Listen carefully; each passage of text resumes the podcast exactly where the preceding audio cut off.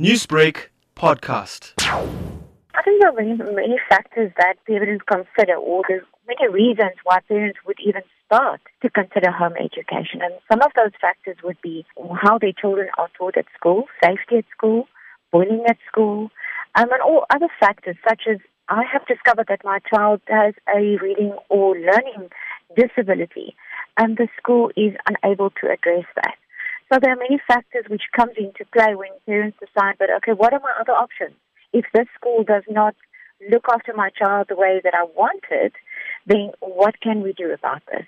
Looking at the increased incidence of school violence at South African schools in particular, would you say that this is a part of the challenges still facing the mainstream schooling system? Isn't it sad that we should even consider such a reason as being a pull or a push factor into home education? I think it is a very sad day that we even discuss that. Yes, I think that is part of the thing or part of the, the theme of discussing education as a whole. Part of it is the criminalities in schools, but bullying inside the school, children on children, learners on learners, that is a concerning factor. I don't think that any child has the skills to cope with bullying. How do I teach my child to cope with bullying? I think that's a very difficult situation.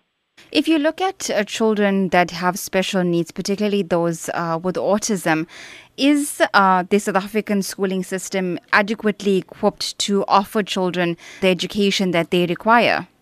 I don't think they are adequately equipped. I think there are many things that people try to do to get children to fit within, let's call it a standardized education system.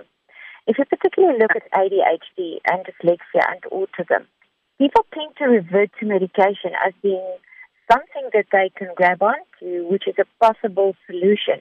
However, as you and I know, that might not be the solution. It might harm the child more than it would be to their benefit.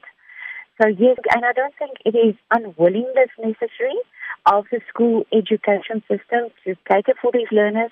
I just think it is a severe limitation on resources on the one side and maybe training on the other side. Newsbreak, Lotus FM, powered by SABC News.